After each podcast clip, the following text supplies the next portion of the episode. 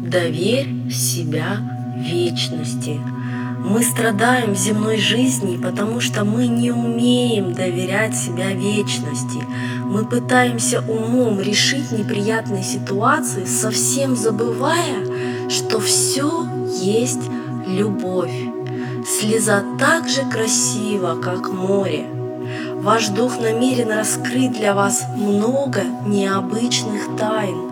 Только примите эти дары от самого себя и красиво проживайте свою уникальную жизнь на уровне безвременья, на уровне единого духа, на уровне безграничной энергии и источника всего во все времена.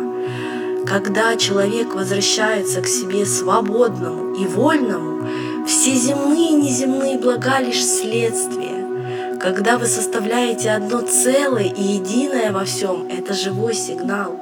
По этому сигналу вы распознаете новую трансформацию и сотворяете новые силы для счастливой судьбы.